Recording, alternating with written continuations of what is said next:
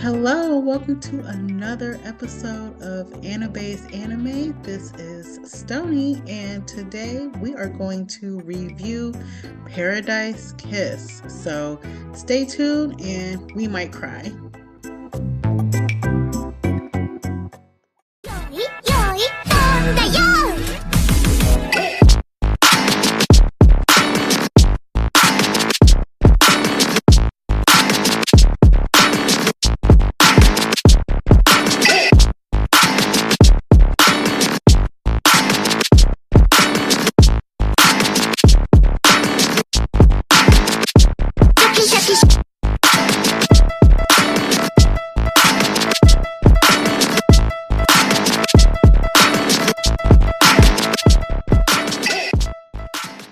Welcome back, everyone.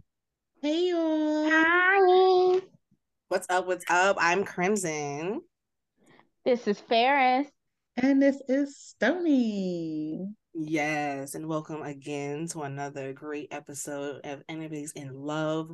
We're having a great time. We're keeping our spirits high for the content. that is Are we? I'm trying. You don't feel the energy right now? no, I feel the energy, but I'm keeping our spirits high for the the heavy shit we're about to give you. Yeah. there we go. I'm so sorry. Yo, that's all right. We're gonna we're gonna cradle our hearts Ah, while we get yes. into this episode about Paradise Kiss, which I think is an amazing uh, piece of work. Before we even start, this is my Yes. favorite by one of my favorite authors. So yeah, let's get into it. A little background information about Paradise Kiss. Paradise Kiss, also known as Para Kiss, is a josei manga series written and illustrated by Ai Yazawa. It appeared in a serial Japanese fashion magazine called Zipper. Shodensha in Japan collected the chapters into five volumes, and in America, that was Tokyo Pop. The manga ran from 1999 to 2003. Paradise Kiss also had been adapted into a 12 episode anime series produced by Animeplex and Studio Madhouse. And the anime was released in October 2005 and ended December 2005.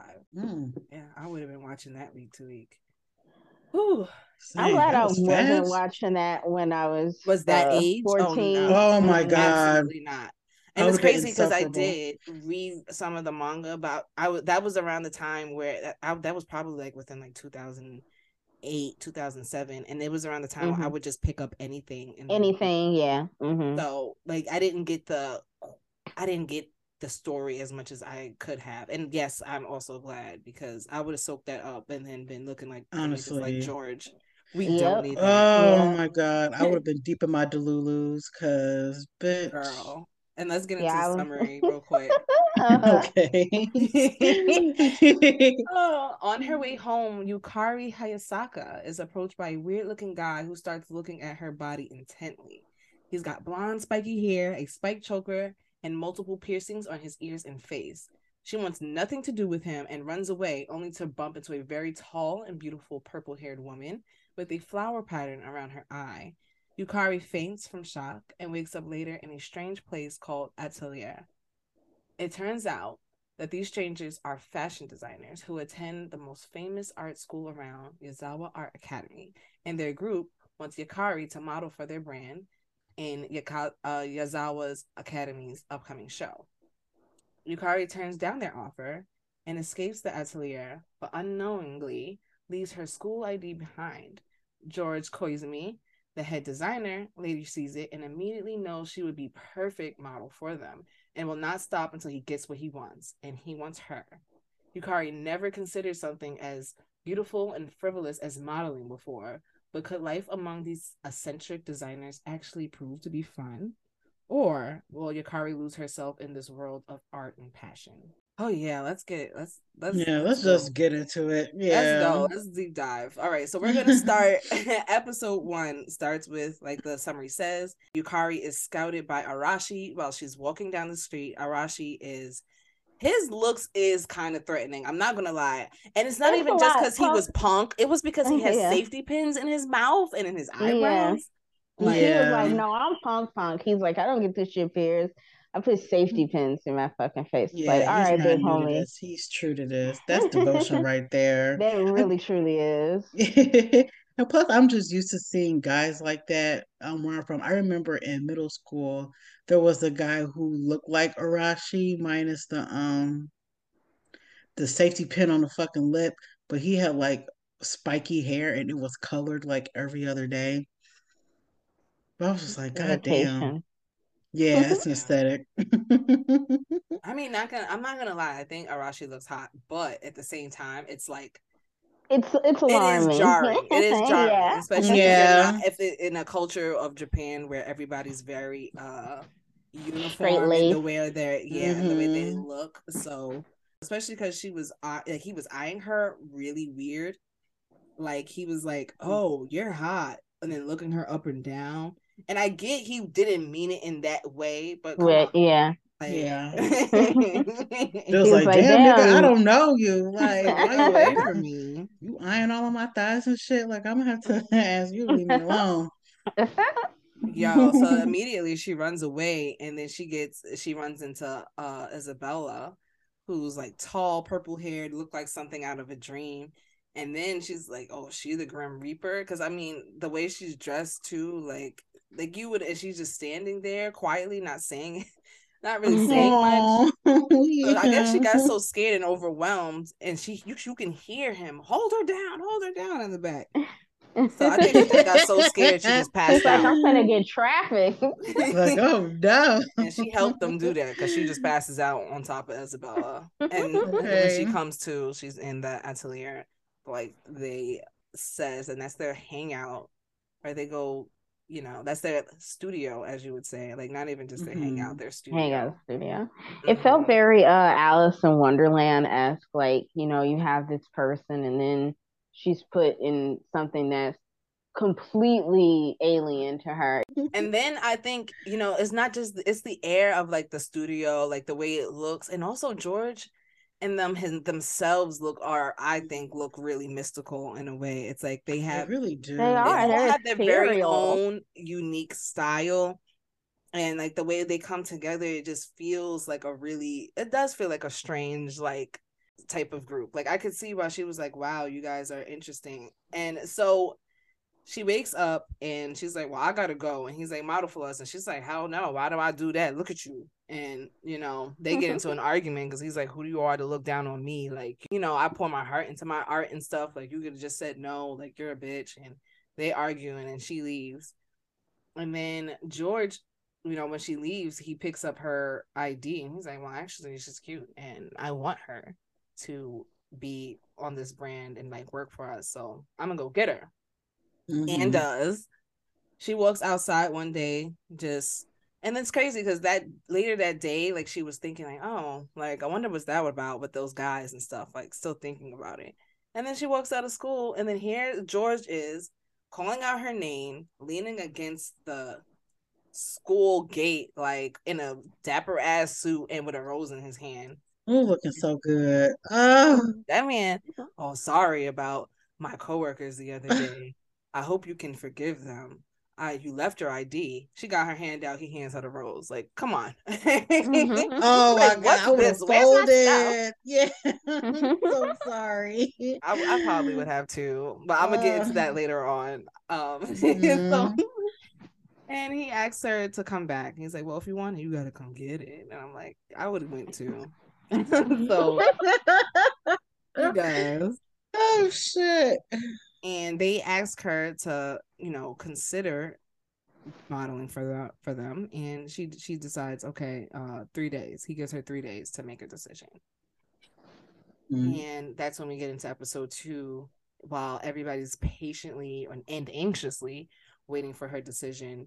She's still caught up in her head, like, well, what was that about? Or would I ever see these people? She's worried about her studies. She's very um, dedicated to her studies because of the type of family she's from. And she's thinking about them. And she's still, I don't think she's really quite sure. And I think, to be honest, I don't think she was putting a lot of thought in it. She was still like, mm, that's interesting, but for some reason I'm I'm interested in them still. Like it's weird. She's attracted but not. And then she looks up to see George sitting across from her in the library. And she's like, Yeah, that was crazy. he goes, Oh, you study here too? Like, this nigga. he like, all right, nigga. Like, okay. He kills uh, What a coincidence. I'm like, all right. Like, um, don't piss me off. no, she ate that shit up. I would have too. She kept looking at him from across the room, like, "Why he not coming over here?" Hello. She also okay. she uh, she she wants. She's the type of girl like she likes to run and that run and chase shit. Like and she gets yeah uh, she gets caught up like she gets caught up because he likes he likes to chase too and he likes baiting her. And that's mm-hmm. and that's his mm-hmm. his way of like little way of manipulating her. Like it's her expecting him to do things and him knowing that and him still not giving her what she wants so she can like yearn for it. It's really really interesting. And so he's doing what he does best. Oh i'm distracting you right? And then he moves across the room. That shit was uh Oh, like George, Georgie. no, for real, because Georgie, uh. Georgie put in pie, kiss the girls, and I make them cry. Make them cry. Me too. Shit. Yo, for real. Like she was so she was caught up. Then he leaves, and she's like, "Wow, he left without wow, he's gonna leave me." me. Yeah. See, this part I kind of relate to her with, with a little bit because I'm like, I'm all, me too. I am also a bitch who feels like a guy's got to chase me first. so, oh, yeah, I'm the same way. Be chased. Like, wow, you know you want me. Like, wow, you left. That's crazy. Yeah, you just not saying goodbye or like, oh, I'm gonna catch you later like you're fake. That's fake. but then she peers out and sees him in the garden and she oh, decides, oh, you know so what. I'm gonna just go for what I want. And so she goes to hang out with him and talk and whatever. Shares her lunch and they get to talking. And you know, they have a good time. Then she said, I'll really consider I'll consider I'm still considering it. She goes home and her brother tells her that the George called and he told George that she would be at the library. And she was like, that fucking guy. Like, uh but she still liked it though. Like in her like she was upset. She acted like she was bothered, but then she was still kind of happy about it. Like, I don't know. She was being like, she was girl, beautiful. Okay, she okay, She manifested him. Stop playing. um, so you know, she I think she somewhat decides uh you know what, I am gonna do it since I'm so curious about, you know, him. He's alluring, like, let me do it. And mm-hmm. so she goes back to the studio to find Arashi and Miwako fucking on the table. I love that. I was like, oh, he was doing kinky sex play. right. And, and Miwako was so uh, like weirdly kind of innocent about it. She's like, oh, but Arashi likes it when we do it other places. I'm like, girl, get it together. Girl, Arashi is a freak, first of all. Second of all, she, Miwako is so cute. I just she's my I love her. Yeah, I love her too. That's my baby. She made me get a blonde bust down oh, for real? yeah. That's so cute. Not a blonde one. I mean a pink one. My bad. Nah, I get what you was put down. So yeah, okay. see, see, oh, the pink bust down's gonna do it every time. Every single mm-hmm. time. Mm-hmm. I'm gonna cut me some bangs. But yeah, so she decides like, okay, I'm gonna do it, and then her and Miwako Miwako instantly starts clinging to her. Like I think she's like, "Oh yay, a new gal pal." Like Miwako was just it was just down period and right holding hands to the tea shop and everything. And I think that's exactly what Yukari needed to. Like I yeah. I mean, it didn't seem like she had friends like that to be honest. Like she was interested in that other guy, that classmate. What his name was? Hiro. Hiroyuki. Hiro. Yeah, Hiro. Hiroyuki. And like that was you know seemed like somebody who was her friend and who cared about her and she also had another homegirl um but the homegirl I, didn't seem like she fucked with her like that. Yeah, at all. Yeah, she was just like, "Oh, I'm doing me. It's, it's whatever." Farris, you made a comment earlier about how you felt like everything was fast paced, um, but yes. I think that's kind of the point too. Like, I think mm-hmm. that's the point, and I think especially when you're put in situations like that, everything does feel fast, even though it might not be. But especially being young, especially like, you know, on your way to college, everything it is fucking fast because it's like shit. I got to get my life together. Yeah. You know? And Mhm. if I think And like four years is not enough, oh, I'm sorry. Oh no, for for sure. Four years is not enough to decide what college you're going to. Me personally, I think that uh we, we should give kids like some type of like two year time after that before they we send them off just so they I agree. you I think I have like a program in between that like, some Mhm. type and to get an associate's degree. That's what I think should happen. Mhm. Mhm. Let me be f- president. Yeah, and then also it's like the amount of time. But before we just, and I get, so I get Yukari, why she was just like, I, I don't, don't want to do the school thing anymore. She wasn't really Mhm. attached to school. It was just something her, she knew her parents, her, her parents her. in, instilled in her. Yes. It's triggering as fuck. Yeah. But she decides that she wants to do it with them, and they're happy. George comes in and she lets him know, and I mean, he's like, "Oh yeah, you sure you can do it?" And she's like, "What's your problem? Like, I thought you'd be happy that I'm on this." um so Ugh. like they're all figuring each other out um but i think that it's it's good that they were just so happy to welcome her in and they welcomed her in as some, one of their own and that was really cool and Mhm. I did like that because I feel like most situations like this, it like I guess a good example would be Devil Wears Prada when Andy gets on the scene. Everybody's like so against the normie working at Yeah. a magazine company, and it's like, damn, y'all could help the girl like dress. If it's that upsetting to see her wearing Macy's clothes, help the hoe out. Which, you know, all these people where it's like, yeah, they're super fashionable, but they don't give a fuck about this girl and what she's wearing. They're just like, we think you're, uh, you have an interesting look.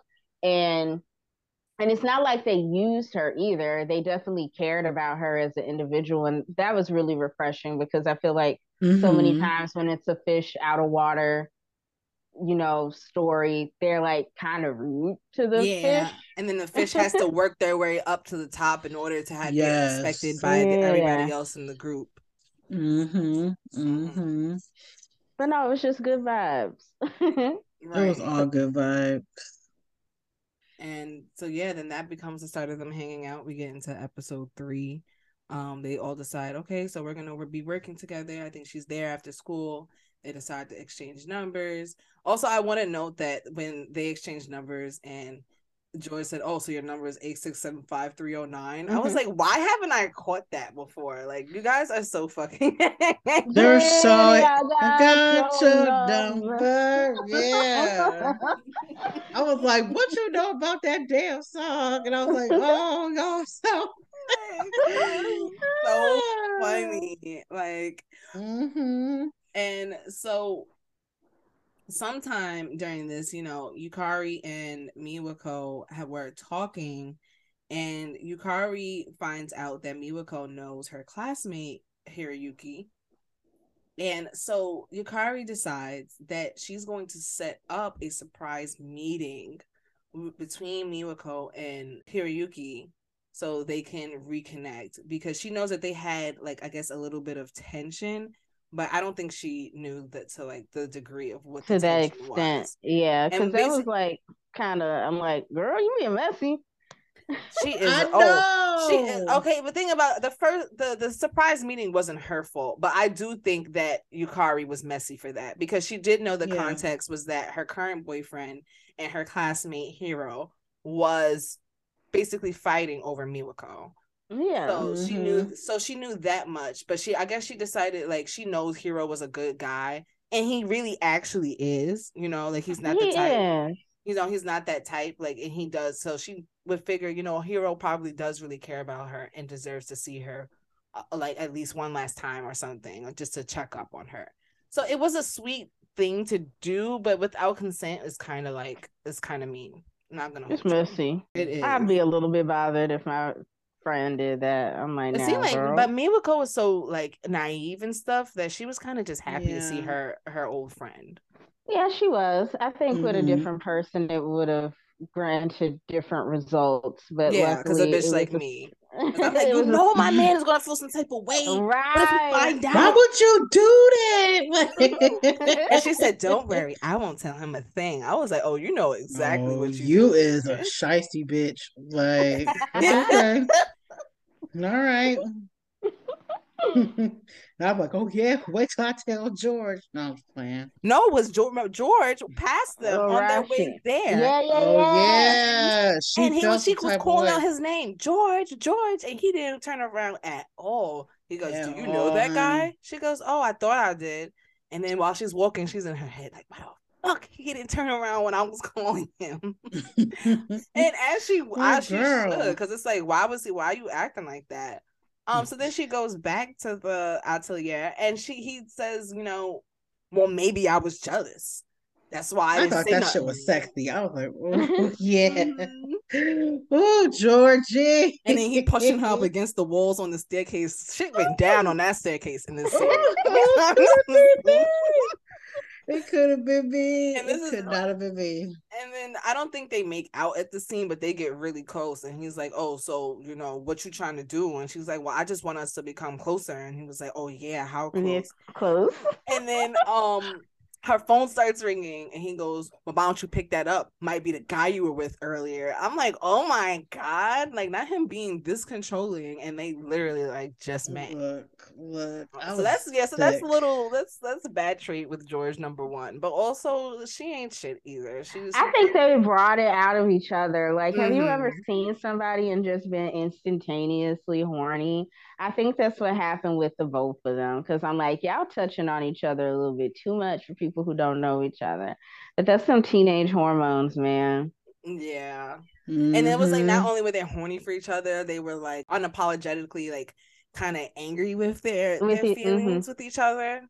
Like so and trying yeah. to like push the other one's buttons. It was like it was Mhm. like a test of the wits and genitals. I don't know what was going and on. a, a Gemini versus an Aries, that sounds legit. Like like yeah, it Yeah. does. like that just sound Yeah, legit. that's Geminis are lot. known for their their quick witted mouths, um, their Mhm. smart ass mouths, Mm, they and so saying smooth. crazy shit. Um, Mhm. Mhm. and Aries are yeah are explosive and and kind of like needy in a way, like a baby Mhm. Oh, kind yeah. of thing. Yeah, they Mhm. are. Yeah, so like they were doing that to each other, Mhm. and it was yeah, the back and forth was Okay. crazy. All right, and Okay. so episode four, you really start to see uh Yukari get really serious about starting to help them with their vision. So again, these kids are entering into a contest in Yazawa Arts Academy. That's the school that they go they go to. And there is a fashion contest where the winner gets a scholarship. So they're all working on this project in hopes that George will win the scholarship and you know do whatever he pleases as a designer with that. So they're all working really really hard on that. And Yukari starts to see their vision and she really wants to help as well. And so she starts asking oh can I do things? Or and like dedicating a lot of her time skipping Mhm. cram school like she's really heavily invested. So at some point George is like can you return my books back to the library? And she's like why don't you do it and he was like oh because you go there every saturday and she's like well i haven't been going there because i want to be here so do it yourself That shit was so aggy. I was like, oh she my starts goodness. she starts fights with him and he entertains it or like or he aggravates her more by just ignoring her Gaslighting the fuck out of her. oh and then he rolled over he was like all right well i'll do it myself and then rolled over like i'm not about to argue with you Gaslight. Mm-hmm. I'm not about to argue with your goofy ass.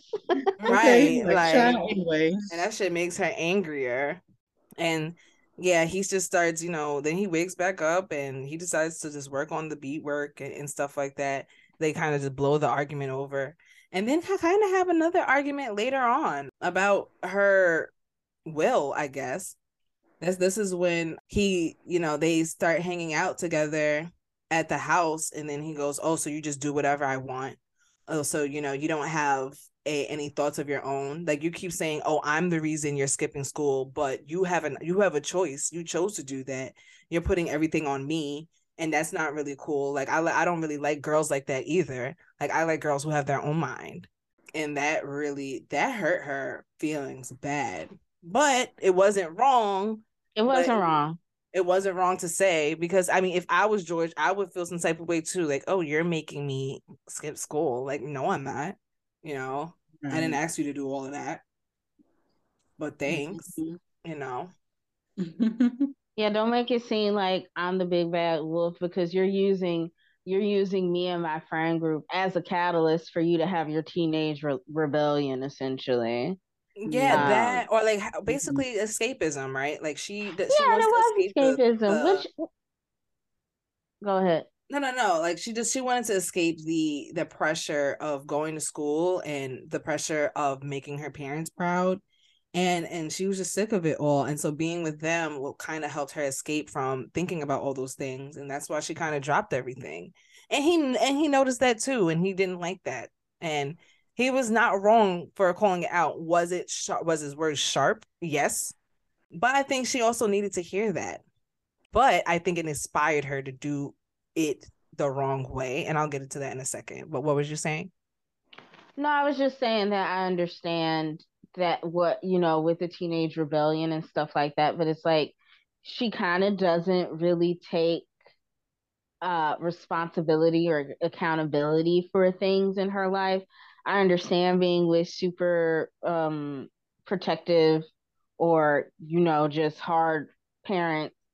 And you know it is easy to just be like well i'm with these new people and we're working on this thing so i can't it's like well you can if you want to or you couldn't but you you shouldn't be saying like oh it's it's because of this. No it's because you want to and you kind of don't want to admit that you wanted to. She never like it took a while for her to step fully into her stuff and that was just a bit agitating yeah and what pissed me off is that yeah she she didn't really have a sense of direction for herself so she was doing everything really flighty and on a whim, which is such an Aries trait. Like I'm not I'm not trying to say like she skips all necessary steps to just do mm-hmm. one thing.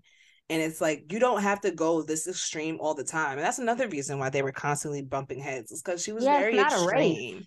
She was very, mm-hmm. she was very, I want what I want now, and I want you know, and it was very passionate and extreme about the things that she wanted, whether it was in love, whether it was her goals, or, just making a quick witted decision without even thinking about the consequences. Consequences. So the yeah. next episode, she fucking decides, well, you know what? You say I don't have my own mind. Well, let me really show you I don't. I got my own mind. I'm gonna run away from home and come be with live with you guys um so i can really dedicate myself to the stuff and, and ain't nobody tell you to do that shit. Nobody told, nobody told her to do that.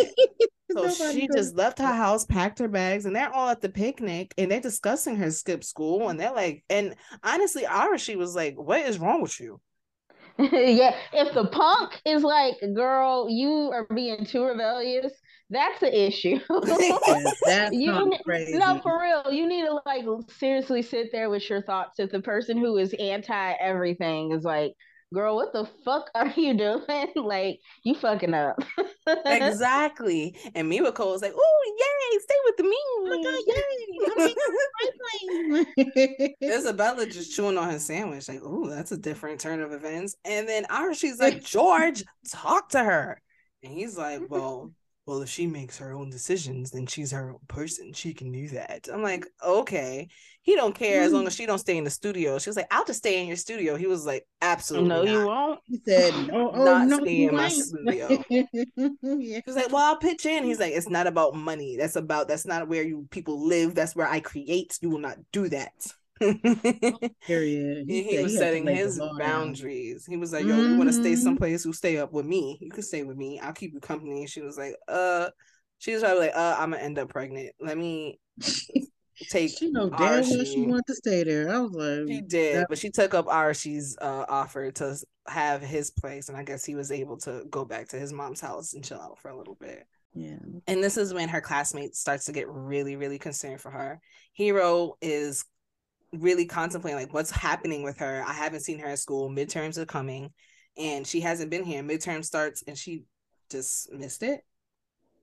Mm-hmm. And he calls her, and he's like, "What's going on? Like, where are you? Like, you can still make this test. Like, they haven't. They're testing right now." And she's like, "Nah, I just got my first gig and I'm Modeling really happy gig, to yeah. do this. He was like, I called your house and she was, you know, your mom said you weren't there. And I was like, what did my mom say? She he goes, Oh, well, that you were just sick or, or something. And And I know was that like, hurt her feelings for real, for real. Mhm. She was like, "Oh, the enemy's playing hard to get, huh?" And it's like, "Uh, girl, maybe people just don't want to let you them in on your business, and she doesn't know what's happening with you, you yeah. Mm, Exactly. and and so yeah, like sh- she was just she's she's interesting. Like I said, she's really extreme about the 'Cause then it's like at that- feels. At that Mhm. point, it's like, were you actually were were you actually leaving the home because you didn't feel safe or wanted or heard, or were you just leaving the house to piss your mama off even more? And I think that's what it is too. Like she was like, "Well, if you're not gonna let me do what I want, then I'm gonna leave." And you're gonna, I want to, I want you to feel bad. I want that to hurt you. And she was kind of pissed off that she, her mom wasn't in shambles about it. Yeah. Um, she was like, yeah. that little bitch be back. get a taste of the hard life.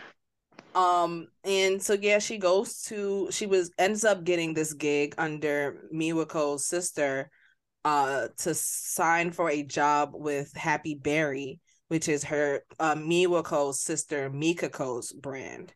And and if you don't know, uh, Paradise Kiss is also kind of like a prequel to the uh, it's A also sequel. pre- oh yeah yeah sequel uh, all right so if you don't know paradise kiss is a sequel to a neighborhood story where mikako is the main character and it's about her time at the yazawa arts academy um figuring herself out um Mhm. So that was re- that's really cool that we get that character little cameo and it's it seems like you know she enjoys herself because the next episode episode six is uh, all about this the shoot Oh, her- episode six. yeah. It's all about her, the shoot, how amazing it goes. She was so nervous, but she did so good when she, did goes so back Oh, to the uh to the studio and she shows the pictures. They look so fucking good. she Mhm. ate them photos down. I was like, yeah, like Miss Ma'am, you really got a face. Like Right. Face card did not decline Face at card all. did No, not decline at that day. all. and the fashions was fashion. I was like, damn, I want some Happy Berry clothes. Like Right? Okay, Happy Berry looks cute. very And that's one thing about this episode. Everybody looked good all Yeah. the time. Like I loved Miwako everything clothes. Miwako wore. wore yes. Yes. You know what my favorite outfit of hers was? Was when she had that little bandana with them braids. yeah, that was cute. I was like, bitch, you are so cute. You ate that.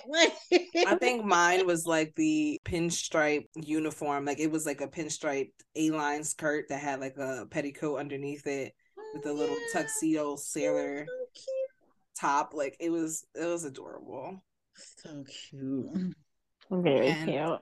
Yeah, so the photo shoot goes really well. She even finds out that George put in the ear of one the makeup artist to like, you know, help her out just in case she gets too scared or anything like that, which I thought was really cute. Like he does do things that shows that he cares about her. You know, cold as he could be when he is, he does do things like compliment her and and try and like little acts of kindness like that. So I know she was really happy. And she was juiced up after that photo shoot. She was like, Oh, I know I look good. He's leaning into her in Yeah. the car.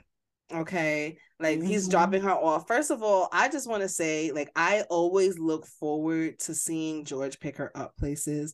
Like the, these characters like have a way of just pulling you into their relationship that's very, very intimate. Like you mm-hmm. know, I love seeing him come through with the fucking like with the drop top, waiting outside, waiting for her. I looked up what car it was. He drives a 1969 Jaguar E-Type convertible. Oh, yeah, he got that old money. Yeah, he got that old money. And then when he picked her up, that little bossa nova music be playing in the back. I'm like, that is so cute. Mhm. You can't tell me that shit don't feel good. You come out from a photo shoot, your nigga come pick you up in the drop top. She they was driving with their hair blowing in the wind. They kissing at the stoplights. Like they had a good time. Like and so he finally dropped. Up because it's like this girl is living my dream. Oh my god. Yes. He drops her off at home. Well, at Arashi's place, who's now what's now her temporary home. She's juiced up off of the, you know, interview the, the the photo shoot that she just had. And, you know, she's like, oh, she kissed him. He's complimenting her about how good she looks that day. She kisses him and she's about to go home. And then she's like, but I kind of don't want him to leave. So she tries to invite him out over for some tea. Also, like before that, he was like, "All right, bye, see ya," and he yeah. knows. He, he knows. That shit was funny as shit.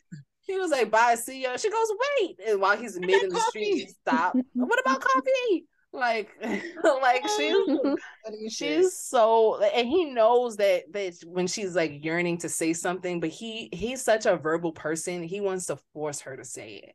So he's not he's gonna act like the cues aren't there until she says it, which I think was kind of cool because if you're if if verbal, you know, if your love affirmation, verbal yeah. affirmations, like bitch, you better say that shit. Um, especially because she's all loud and proud all the time. So Right, don't knows how to get to her. Yeah, mm-hmm. use your words, bitch. He knows exactly how to get to her and does. So he goes in there, he drinks the coffee, and he's like, "Oh, well, thanks for the coffee." And then you know, she's so she has so much pride that it kind of hurt her to let her let him in and just be like, please don't leave. I want you to stay. And she breaks down crying and to asking that because it was a, it was a lot for her. And I mean, like you were saying before, like you know, she's not um she's still young and she's still figuring herself out. So I think her feelings are really overwhelming her. And he stayed and he comforted her and they hooked up. I mean, okay. like well, hold on. Before that, hold on, because I I wrote this down. He picks her up and says, "You." Sh-, um, he says something about her feeling waif, and says, "You sure you aren't missing any parts inside?" And she says, "Why don't you find out for yourself?" I was like, "Okay, Miss Ma'am." Facts like that is not virgin talk. You talking a lot At of shit all. for a bitch who never fucked before. Mm-hmm. that shit is crazy as fuck. I was like, "Oh, these motherfuckers is."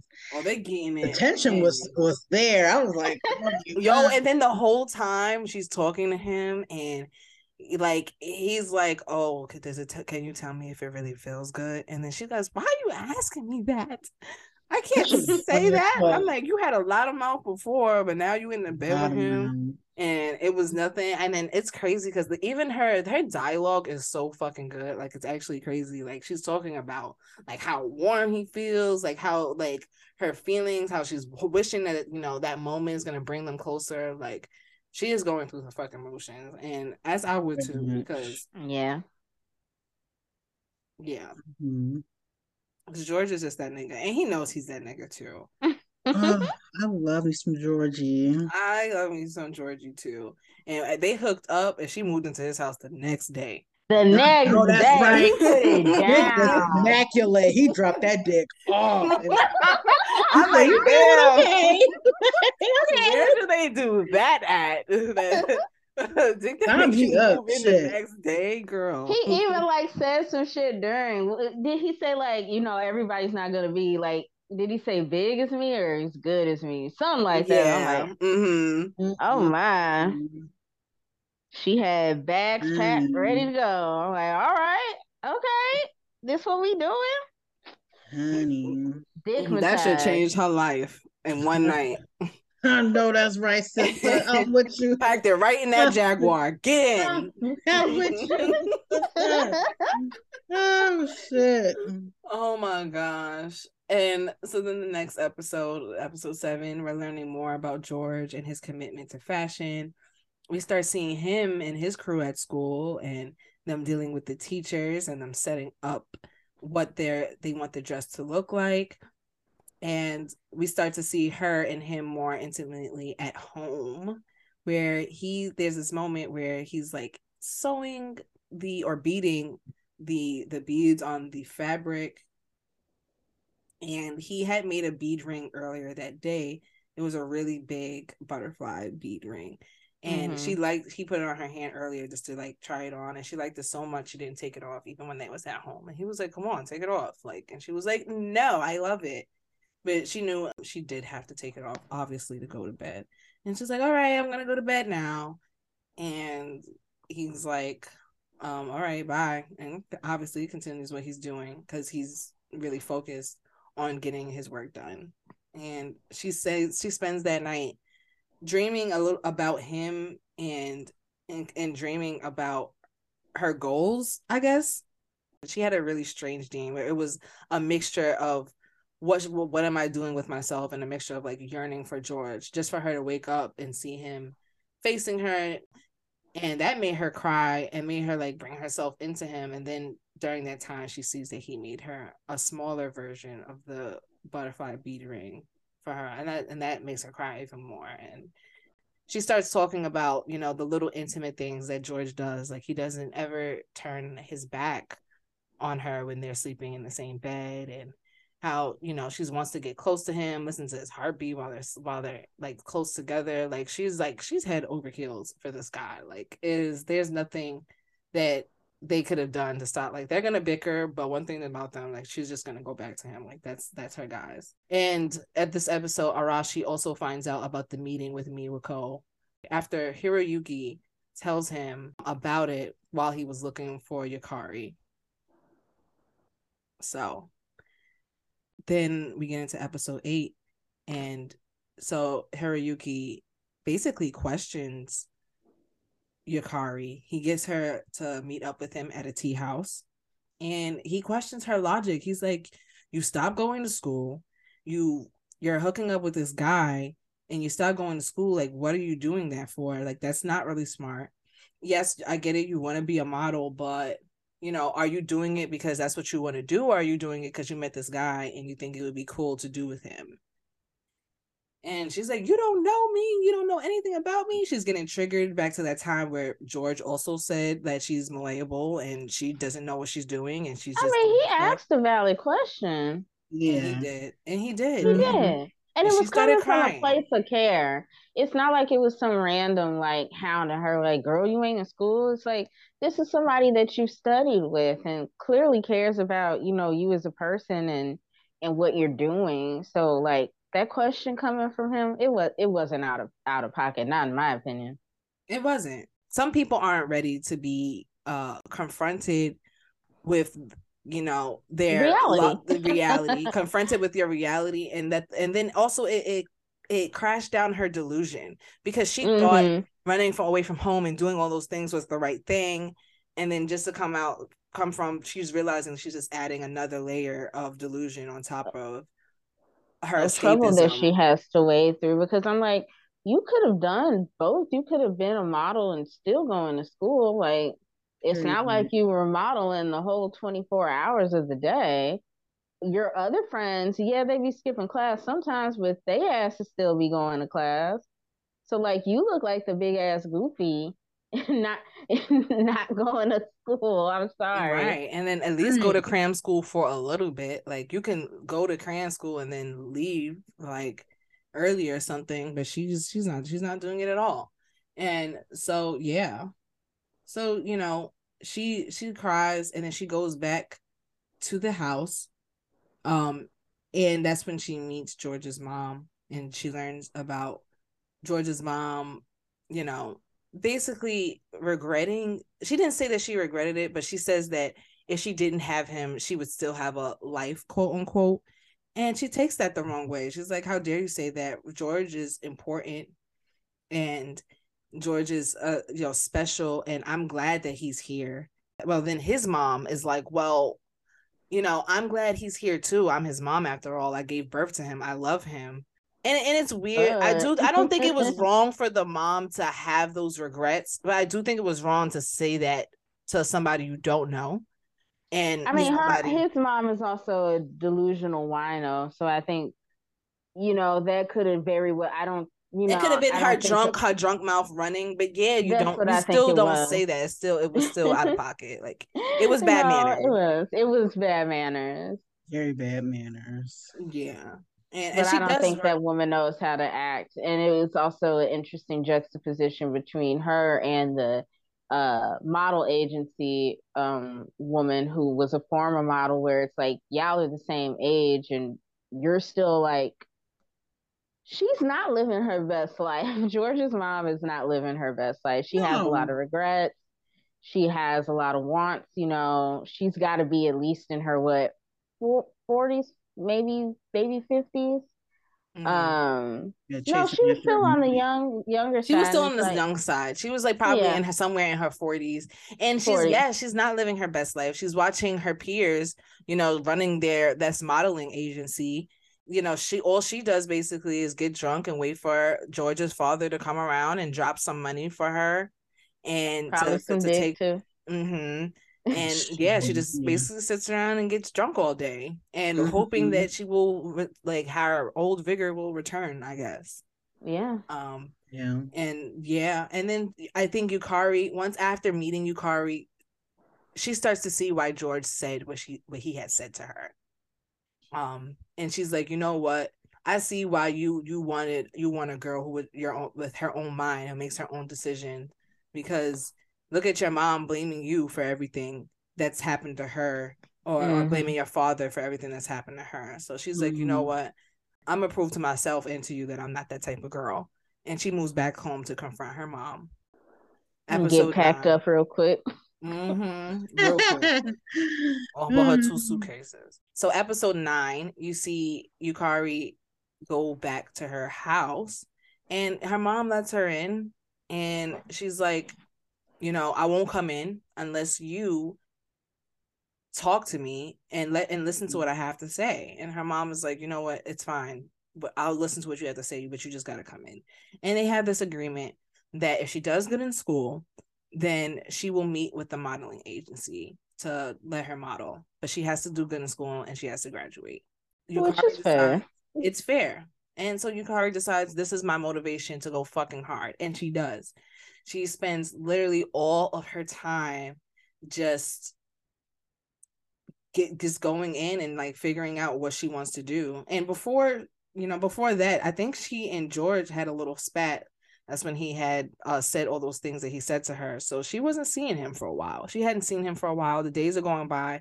She's looking at her phone, hoping that he's going to text her. He doesn't hit her up. And she doesn't hit him up either. And she gets really fucking busy and she barely sleeps so she can study till she passes out. So I think about a week passes that time that she was away from home and like probably about four days or so since she was away from George. Yeah. And so one day she's walking outside of school and she's tired and she goes, You know what? Like there's something that she said. Hold on. She said, I'm all right. All I did was lose a love. Even without George, the city is still overflowing with people. My days are busy and nothing will change. But why do the lights still look like they're in black and white just because one person isn't here? Like, she really, really she fucking fuck loved George. George. Like, she loved George. And it, that time away from him, like, focusing on herself. She she should have felt proud, but she still felt like really lonely. Something was missing. Lonely. Mm-hmm. Yeah. Mm-hmm. And so she goes outside and she sees the front of his car. And she, oh, she started running. Girl, she started running. She runs over to see this dude like literally sleeping in the front seat. And uh, the first thing she does is just swings her body over to you know the door on you know the passenger seat and he's mm-hmm. he's sitting there just sleeping and he doesn't get woken up until he gets a call on his cell phone he wakes up to take the call and this part really like I, it was it's the little things about this relationship. When he wakes up, immediately he sees her. The first thing he's doing is putting his arm around her on her back, and he's rubbing on her, like talking to her you know talking on the phone and then notice like oh like she don't look too good. Like she looks like she's sick. And then he's screaming like oh are you okay? Are you okay? And the next thing you know she's waking up in the hospital like and it was it was crazy. Then they start arguing in the hospital you know? She figures out that she's anemic or whatever and she hasn't having sleep so that's why she was you know passed out and mm-hmm. you know, she goes, You never called me this whole time. That's all I did was think about you. And he goes, Well, you didn't call me. You didn't call me. Yeah. He said phone works both ways, Shorty. Honey, he's I even turned my phone up for you. I, I turned my phone up and I don't do that for nobody. And you okay. still didn't call me. I was like, they both were petty for that. They were both, so. yeah, they were both petty. But the thing about George is that I, I will give it to George that he no matter what happens, he gonna pop up. Yeah. You know, Yeah. Mhm. it, it takes George popping up for her to let everything her let her guard down and be like, damn, like I missed you. And I hate that. And I hate that for the both of them, to be honest. Mhm. Yeah, me too. In episode 10, we start learning more about Isabella and her past in connection to George. Uh, I Isabella that was really, really so much. sweet. Yeah, Isabella was is a basically a trans woman. We Mhm. learned that Isabella did not was not really able to grow up trans the way she wanted to, but George made a space for her to be herself um and represent herself in the gender that she wants to. And I love that. Oh, I know that was so much. sweet. First of all, I've said this in the group chat. I don't know if we're no. but little George came over there and was like, "Hey, happy birthday!" And then she was, she was like, "Wait a minute, that ain't my damn birthday." And then he was like, "Child, anyway, where did Dom Perignon at?" Like, and I was like, "What does this little nigga know about Dom Perignon?" And then they even say, and it's like, "Yeah, little nigga, you gonna eat this? You gonna drink this Welch's sparkling Sparkling white juice?" and you gonna and you're gonna like it with your little strawberry cake. And he was like, "Oh, this ain't oh champagne." That damn Sebastian I was like, "You're only like what six, eight years old? Like be fucking for real. Like you are a kid. What do you know about? What do you Yo. drinking Dom Perignon for? Like that is Yo. crazy." Yo, she she was like he was like, hello, excuse me. Be for real. But I think my favorite part was when he um surprised her with um The That was- dress. Oh my God. And then he was like, uh, and then Isabel was like, No, I can't wear that. Boys don't look good in dresses. And George was like, Says who? There's not a law on that. Dude, he said, Put that shit on. Isabella put that Put shit that on. shit on. And, you could tell for the first time how happy Isabella looked. Like Isabella looks so cute in that little purple dress. I literally was so cute. I squealed. I was like, "Oh, Isabella, you are coming into a woman! Like it's so cute." Yeah, that was so fucking beautiful. You know what else I thought about was beautiful about like that memory between him and Isabella is like upon first meeting each other and realizing like, you know, Isabella had this dream that she was kind of killing in order to conform. He showed Mhm. up and gave her a blue rose, and blue roses are often symbolizing like mystery or attaining the impossible. And he felt like that just like represented Isabella so much because of that that he died a blue rose. And then we later on get that transition into them dyeing the roses blue for the dress that they're gonna make For the dress. I thought that was really, really pretty. I loved it. The symbolism was symbolism, and Mhm. And then after Mhm. hearing that story, Yukari really, really decides to take a stand. And she's like, you know what? I want to make you guys, I want to make you guys win. Like, I aim to like rep- be the best model for you. She says, I'm not going to lose no matter how hard it is. I'm not going to run away and watch me use this hand and capture the future. Like, she wants to make their dreams come to life even more than she already did when she first started and that, I think that's so cute. And I think it's like it's really telling how of kind of one the redemptive powers of relationships with people hmm the series, like how people can inspire you and change you and push you to do better for good or for worse in a way. And also like you know believing in your friends and the people that you love and and being a part of that journey with them like i think that was really really sweet The power of friendship. right you gotta stand. Mm-hmm. so episode 11 is about the fashion show so she finally walks the fashion show the fucking dress was so fucking cute. Oh my god! I hated the, The hair. hair. I hated the hair. You I hated the hair? liked the hair I love the hair. I wish her hair was like either down or like But it was supposed to be haute couture. Like, and that was the problem about George's stuff too. He always said Mhm. that he had a problem because he wasn't a ready wear to wear designer. He said he was an artist and he wanted his works to look like art. He wanted his works to be a work of art. It, it's supposed to be like very it's supposed to be avant-garde. It wasn't supposed to be some regular degular hairstyle. He wanted to, it to pop. Like he wanted her to look like a garden, basically. And I Mhm. thought I that the it. hair really added that whimsical touch to the dress. Me too. I do too. I agree. I love the whole look. I I love the the look. shoes. down to the and the details and everything. They beat the beautiful. shoes. They beaded a whole ring for her. The the silk gloves with the lace pattern on it. The, the beads onto the dress, like with ruffles, and it was uh I loved everybody's faces too, because it was just like, damn, like she, like, because she looked so beautiful, and everybody knew she looked beautiful too. They were just like in awe, and just seeing um, Miwako like, like, oh, Caroline, she's so pretty, like, Mhm. so cute. It was a nice moment to see, and, And was this just, was her first time ro- rocking the runway too. And she was yes, she did a good job. She did. Did all that. You work doing for a nothing, good knowing she job. ate that. Okay, bitch, you doing a good job. You did a real good job. I was like, you Mhm. go, girl, you and go. did. And when she was finished, the way she ran into George's arms and he was just like, Thank you so much. Like you could tell he really appreciated that. he that. really appreciated that. Yeah. That was really beautiful. Oh, Um yeah, I got choked up there. I'm like, Yeah. fuck. so after the fashion show, they all decide to celebrate entering this fashion show. George did not win. Unfortunately, he got second place and Got he lost by five votes. And Yukari, more than anybody, was really, really upset about that. And I guess she's like really competitive. So she was really Sounds like an Aries. Mhm. Definitely an Aries thing. No shade. They're so funny. I Yeah. wonder if anybody listening to us would be like, these bitches.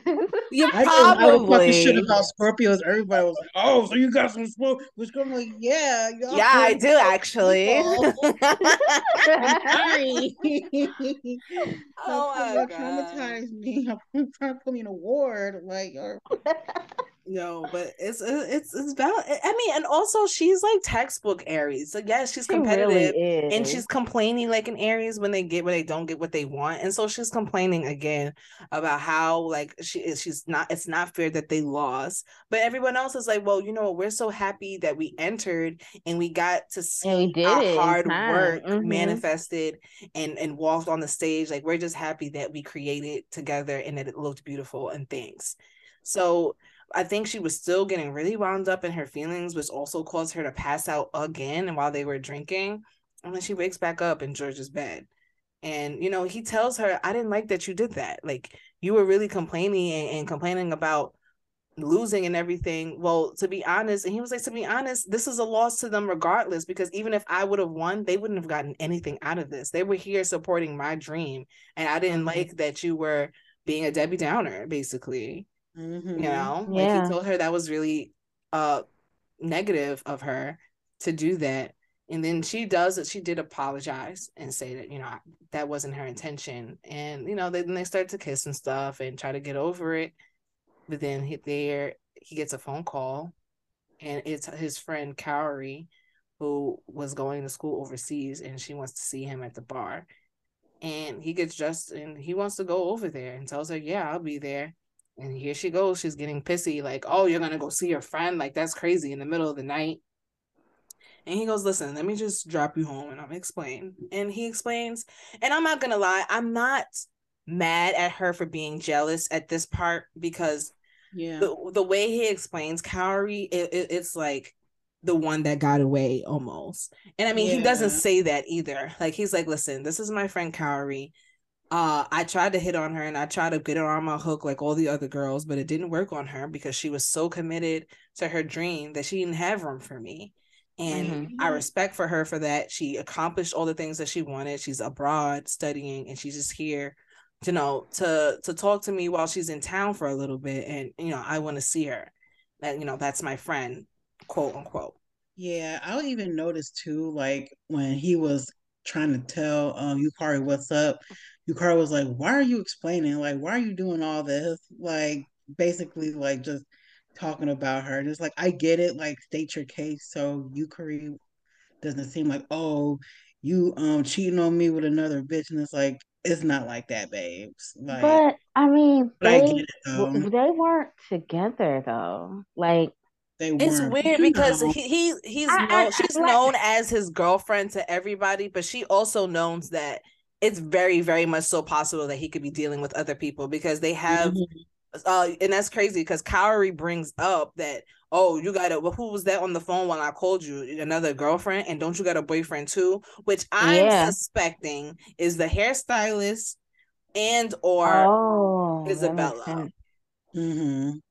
um and I'll tell you why I think it's Isabella towards the end Okay, I got you. I got you. Which is rude, Kyrie. Don't be saying that. I mean, she Um, just said that he was gonna go to hell for being a womanizer, and I mean, he not he he. I'm not saying he's going to hell, but he was a womanizer, and Mhm. we don't know about any other girls. Like, I don't think he was dealing with other girls while he was with uh Yukari. But if he's known to have multiple people, he's usually you know, and he knows he's that guy too. He knows like he can just get anybody he wants, like the way he he deals, and he does uh, you know, make I guess jokes about That you know having jokes. other women. Yeah. Joking but not I know that game. right. So i don't blame yukari for feeling like oh what the hell you know what i mean? And kind of trying to like set a boundary but he's assuring her that there's nothing there and whether or not i would trust him if i was yukari i probably wouldn't i would have been like well nah you bring me over there with you and your new girl i mean not you and your new girl i would have been like well no you bring me over there with you and your friend and we can all have a drink but I, I felt um, like it really wasn't her place to act like that. But I, I mean, we can't help how we feel. Yeah. I mean, if you're, but if you're gonna be that mad and like hold it against him, you might as well act like that. You might as well, uh, you know, a- ask for those type of boundaries. You know what I mean? Yeah. But at the Mhm. same time, it does seem like he was honoring her boundaries by letting him know the relationship between him and Kaori. So I don't really think. Kyrie. I think he did respect her and her boundaries and their relationship with each other. Like, if anything, maybe he was trying to tone down his player life, as you would say, so he can Mhm. commit to her. Yeah, he meets up with Kyrie. They they catch up, and it seems like it's a good time. And the next day, you know, you see George like kind of just like cleaning up after everything. You know, her and George is like in bed and stuff like that, and they're getting intimate. And here's a doorbell ringing, and the doorbell rings, rings, rings, rings, rings, and here it's like the middle of the night, and he goes to answer it, and it's Kaori there. And he's like, "What are you doing here?" And she, he's like, "Aren't you supposed to leave like tomorrow?" And so I'm sorry. So then, so then she was like, "Yeah, I'm supposed to leave tomorrow, but I heard that you told somebody you was gonna quit designing. What the fuck is that about?" And basically tries to convince him that you know he shouldn't quit. But before even that happens, as soon as uh, uh George opens the door, this Yukari is going off. She's so crazy. She was out of pocket She's for like, that. who, she's like, who the fuck are you? What are you doing here? Like being so mean. I'm like, girl. Being so mean, assertive, and it's like if if that was like if they were locked down, then that that reaction would have been warranted and appropriate. Because even even George told her at the door, and like that's embarrassing for the nigga who bed you just got out of, and it's another bitch ringing the doorbell, and he like you doing a lot for nothing right now. That's embarrassing. that's embarrassing. That's Yeah. embarrassing as hell. I mean, but also what she was doing wasn't warranted. Um, like you didn't even let the girl explain herself. It was it would yeah, have what been if she different. got It would be different if assaulted Kyrie was like, "I'm coming to you as a woman right now. Let go of my man." Right. Okay. She's giving the boy his mind, man, uh, Monica and Brandy, okay, but she's not doing that. like she's literally, she's literally just trying to help her friend. And- Yeah. and you're going off on her for what? Without even knowing this woman.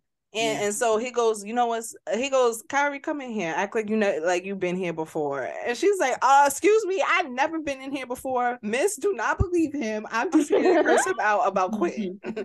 Like, Don't get it twisted. Yeah. no, right? And she didn't even owe her that explanation. And No, then. Oh. and then Yukari starts getting mad. She's like, "Oh, you didn't even tell me that you were going to quit. Like, out of all people, like I'm close to you. Like, I thought you would have told me that." And he was like, "Well, you know, we were having the party. I didn't want to bring down the mood, and I want everybody to be happy, so I didn't think about that."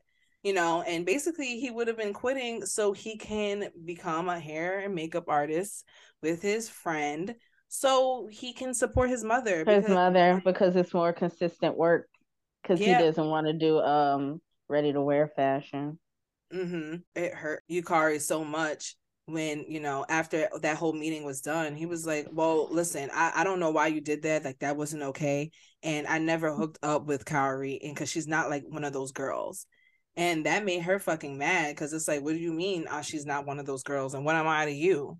You know, and that that Mhm. really that hurt her. She just like he was going off on her and she's just sitting on the floor bunched up in fetal position crying. Like I felt so bad for her.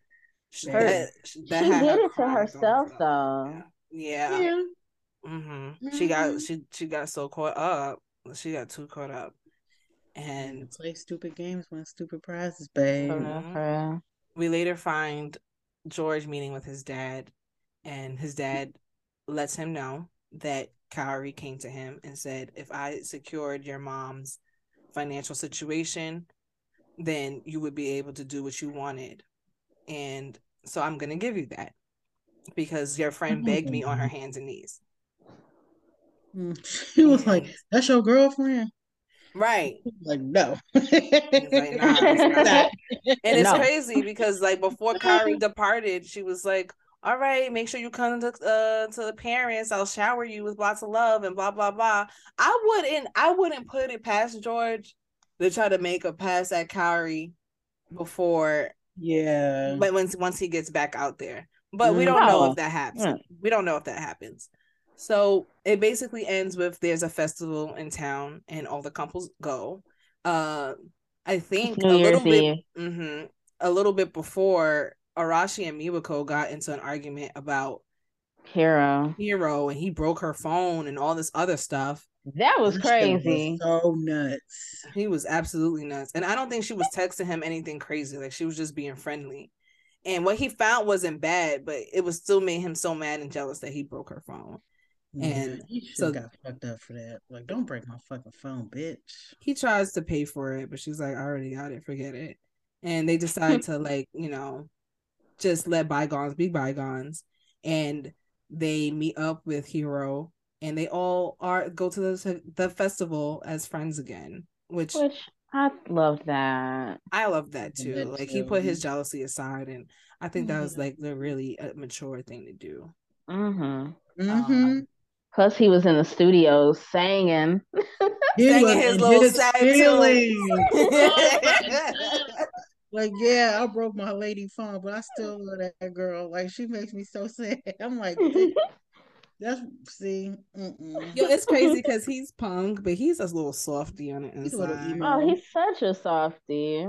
yeah, Mhm. he's a he's softy. You pure can tell he's soul. kind he's really a good guy. So I'm happy Mhm. that Yukari and George also go to the festival, and that's when they decide that that basically that would be them parting ways. He said, you know, I'm going to Paris and you can come. And she's like, nah, I want to focus on me now. And I think if there's anything that she learned from this journey with George is that putting you first in any relationship should happen, you know, Mhm. and that, you know, she she doesn't want to get and that she might get pulled into that hot cold thing.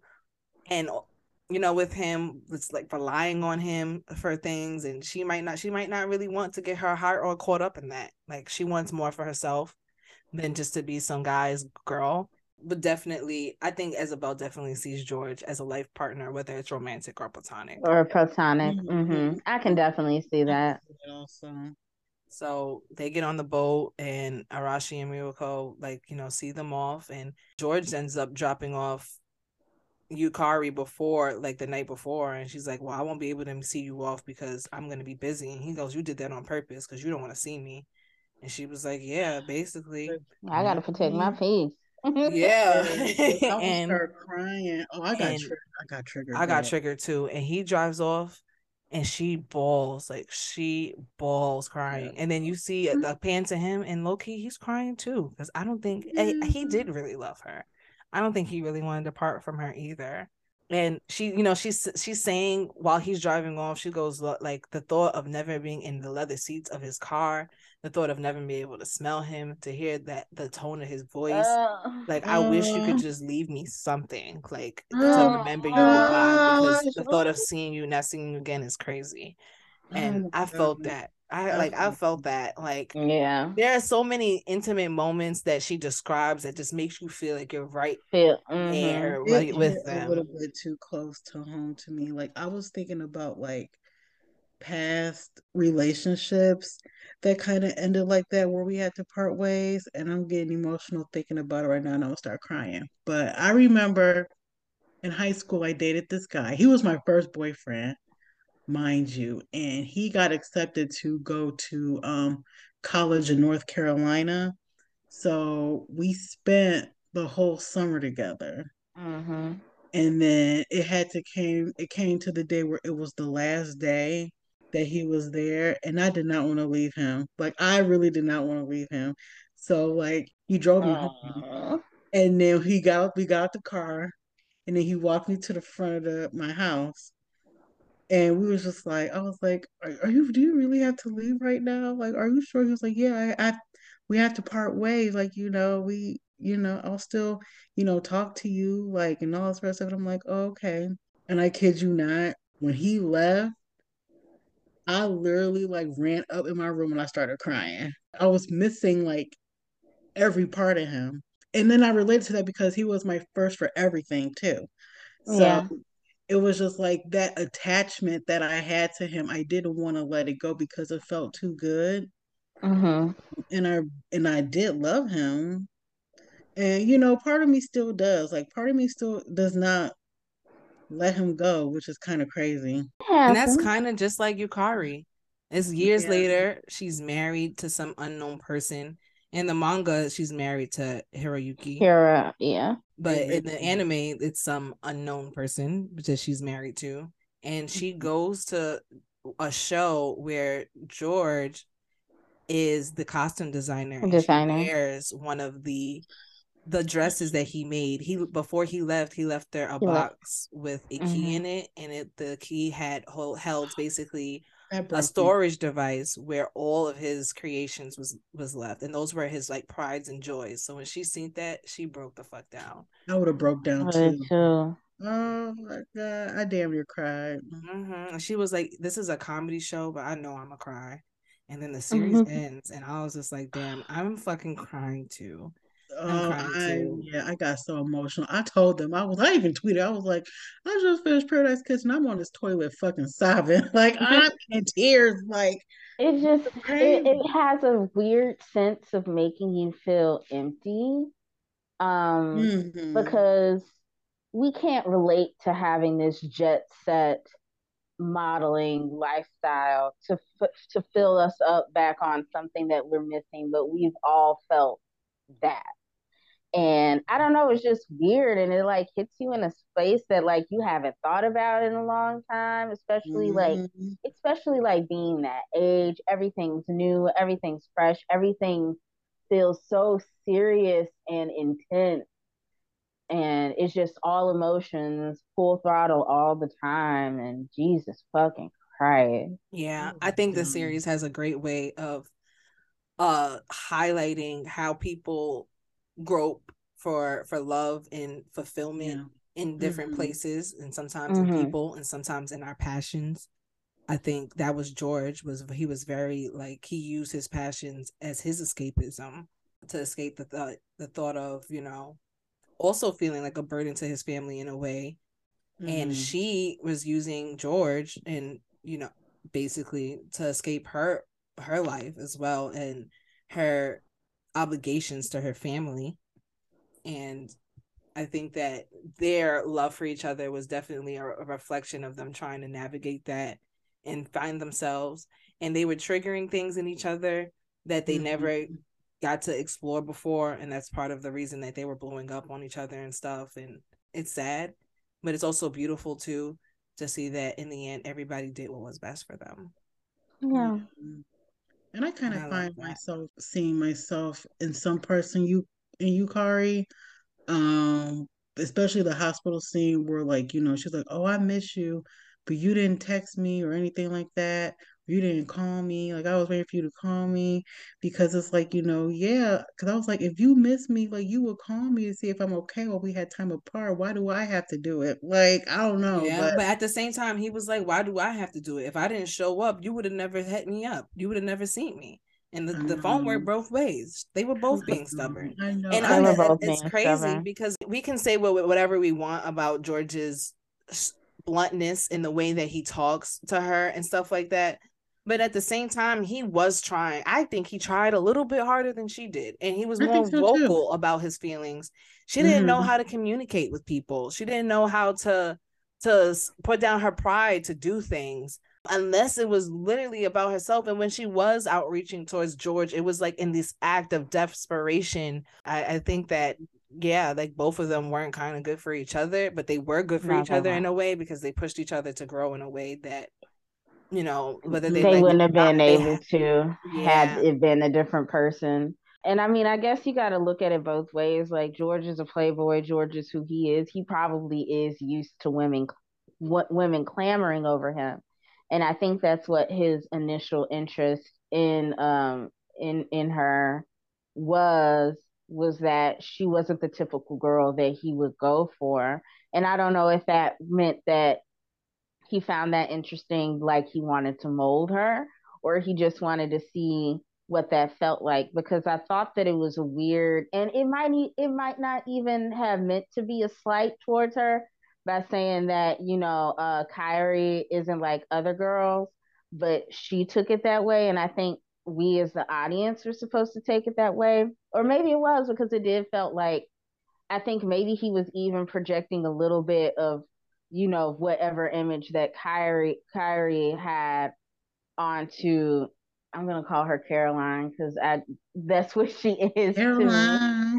but mm-hmm. so I thought that was interesting because it's like, yeah, George showed up, but I think he could have been a little bit more um generous with what he was doing, but he did give a lot. And I think I think she was just a bit of a brat too, but he was a brat it was a lot of back and forth.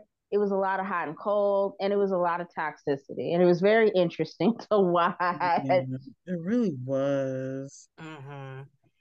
And yeah, and they had a way of really pulling you into their relationship. Like you felt like you was right there. It like it's crazy because the first time around, I was like, "This was this is too much. Why the fuck did you do that?" Second time around, I was like, "Hmm, would I actually get? Would I fold for George?" And that time around, I was like, yeah, I would have folded for George. Like, George is my man. He would have came out with the drop top, with the fucking the suit on, like, and I would have folded. Like, all of that hot and cold would have been, it would have been weird. But then also, we have to think about like how young minded she also was, and girls her age are usually. And I think guys are naturally you know, a little bit more not as dependent in relationships as women are. Yeah. And, you know, so she mm-hmm. had that she had that teenage girl uh want to soak you up. Yeah, want to mm-hmm. soak you up all the time kind of mindset. And so she had to actively like talk herself out of like kind of just being up underneath him, even though that's literally all she well, what she did. mm-hmm. Yeah, I think they needed each other. I think they need each other bad, whether they liked it or not. And it was mm-hmm. it was good for them. And I hear in the live action, she actually runs into George in New York while she's on a job, and then they get together. Oh. Uh, I don't want them together though. I don't either. I think it ends beautifully because they they make a solid decisions for themselves despite the, the love that they had for each other. Yeah, I think that I was think, the beautiful thing about it. I do too. And and I like that I feel like one of the messages here is it's okay to let things go and let things be as they are that doesn't make it any less special or beautiful. Absolutely. Yeah. This is a beautiful thing. I think everybody should watch this show, especially if you're a Nana fan. You need to watch this show. Mm-hmm. I am glad I watched it. It is Stoney approved and Anibaes approved. So Definitely. well, except Farris. Farris says she didn't really like it. Oh no, I, I feel indifferent about it, but like I feel indifferent not because the story itself, just the way that it's presented. So I'm actually gonna buy the um the like anniversary manga and read that and see how I feel about it. Because mm-hmm. I kind of like the pacing was just like I'm like this is like crack. What the fuck is going on? I honestly don't think that the pacing is gonna slow down anymore. To be honest, like it's five volumes. Like it's not.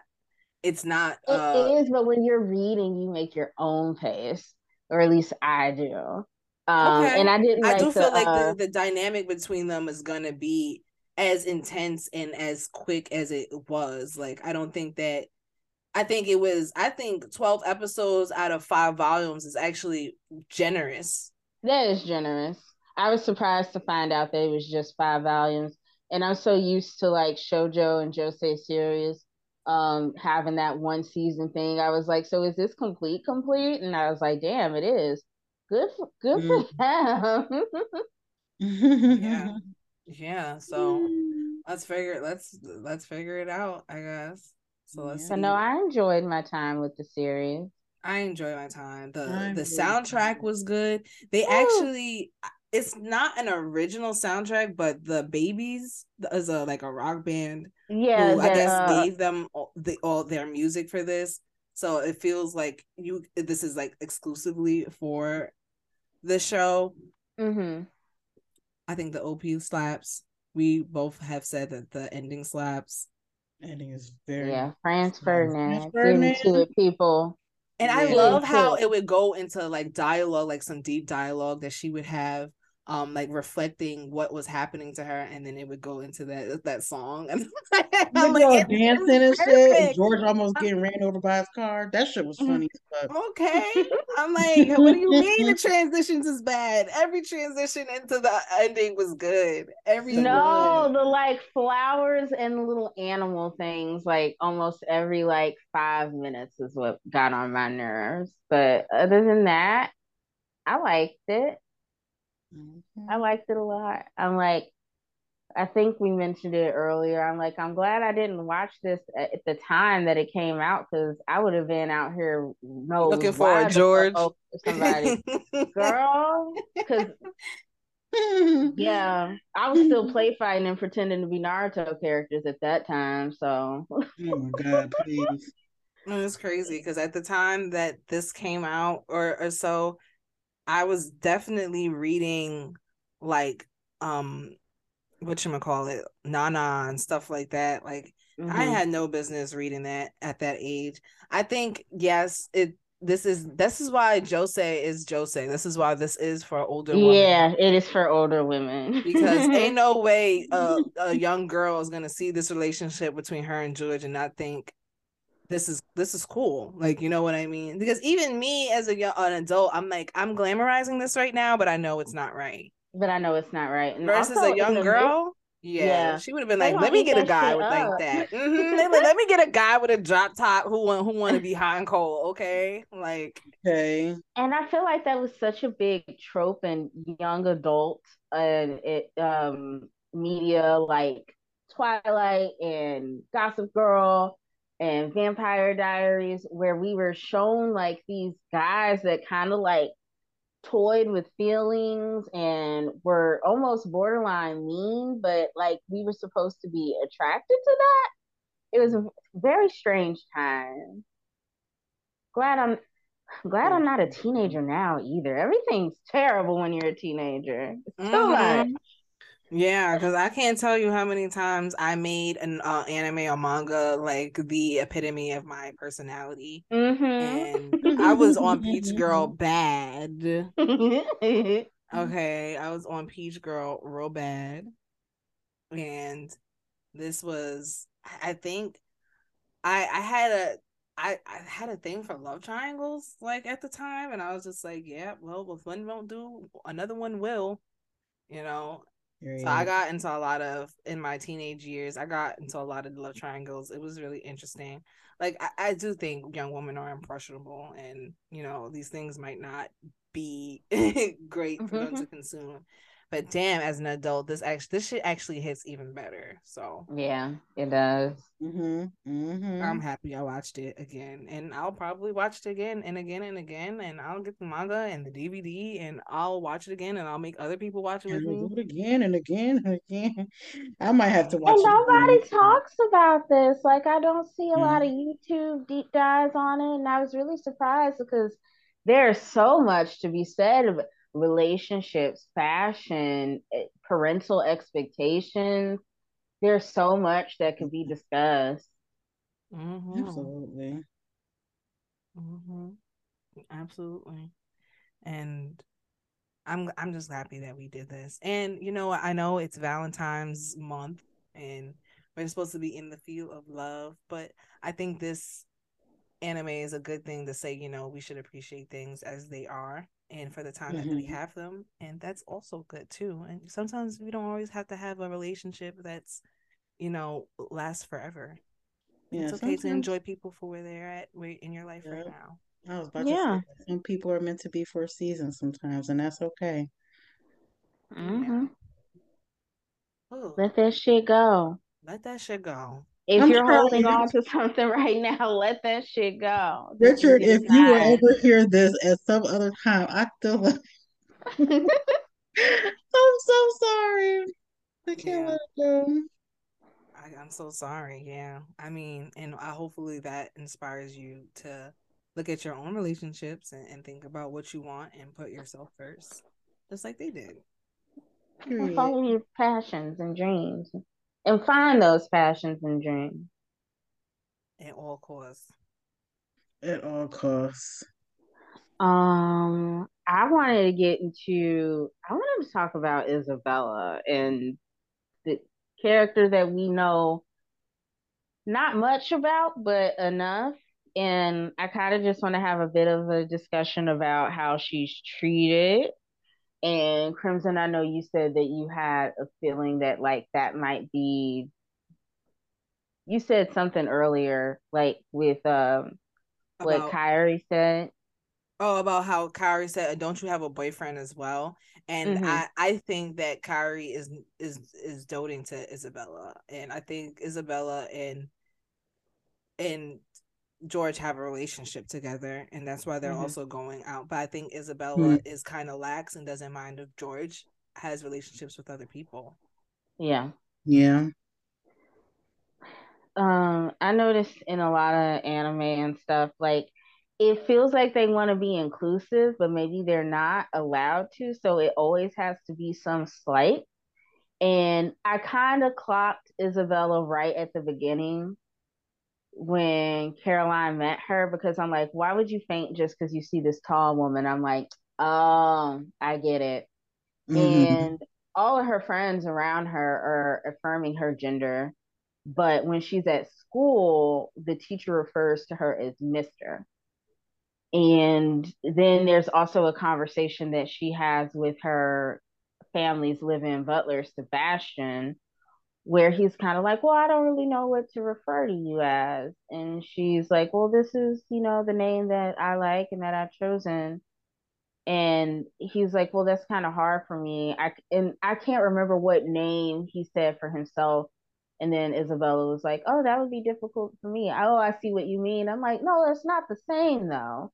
Because he doesn't actually mm-hmm. want to be called that. He's just trying to say how difficult it is to call you that, which I'm sure it is if you raise the child but it's like that's what that person wants to be called and acknowledged as. And when they're talking about their future plans um they mentioned that when isabella goes out on her interview i guess she dresses as a traditional male and she has on like a business suit. So it, and it's sad to know that even like in the fashion world that that wasn't being respected And I don't know if it's the time, if it was the localization of the dub, if it was Japan's, you know, culture in itself, or if it was a combination of all three. But I'm like, y'all were almost there, but I'm like, it, are y'all showing? Was it being shown to show how people are and can be accepting, and how people can't be accepting? Or w- within this piece of media, was it not really being accepted? I think Does that it make was- sense? I think it was accepted in the piece of media. I think it was trying to portray Isabella as we don't we don't know much about a lot of the other Paradise Kiss members. I think we know as much about Isabella as we do Arashi and Miwako. I Mhm. think Yeah. I think that, you know, each of them had their own role and their own things that were kind of haunting them or their own problems. And I think for Isabella, you know, the reason why she believes in Paradise Kiss and in George so much is because he took that journey with her. And I think he did mm-hmm. a good Yeah. job at highlighting that. And yet, and highlighting that, you know, even though she's finding sanctuary within her friends outside in the real world, that she does have to still go through these problems because she's a trans woman. And also, it highlights how I like that the show and the brand is called Paradise Kiss because that's what George embodies. He embodies and he brings people into this world of li- of no limits and of imagination of you can be whoever Mhm. you want when you're around him you can achieve whatever you want to achieve you can be the best person and you are the best person and he brings that out of people and people are allowed to have a lot of themselves when they're around him and i think that their relationship reflected that and how everybody on the team was so dedicated to his vision it, also reflected that. Um and so i think isabella going away with george to be his pattern maker also said a lot about her journey because it was like you know this is where she's most happiest and it's by it's by his side. And that's why i said i think that isabella is his life partner platonic and romantic. Yeah. And I Isabella, love that for them if that's the case. Me I really do. I would watch it again, and I want all you guys to watch it. Tell us what you think. If you haven't, it's a classic, so you must. Yes. Yes. Watch it. With that being said, thank you so much for listening. As Yeah. usual, we love to talk to you guys, and we will see you next time. Another episode of Anibaes Anime. Bye. Bye. Bye.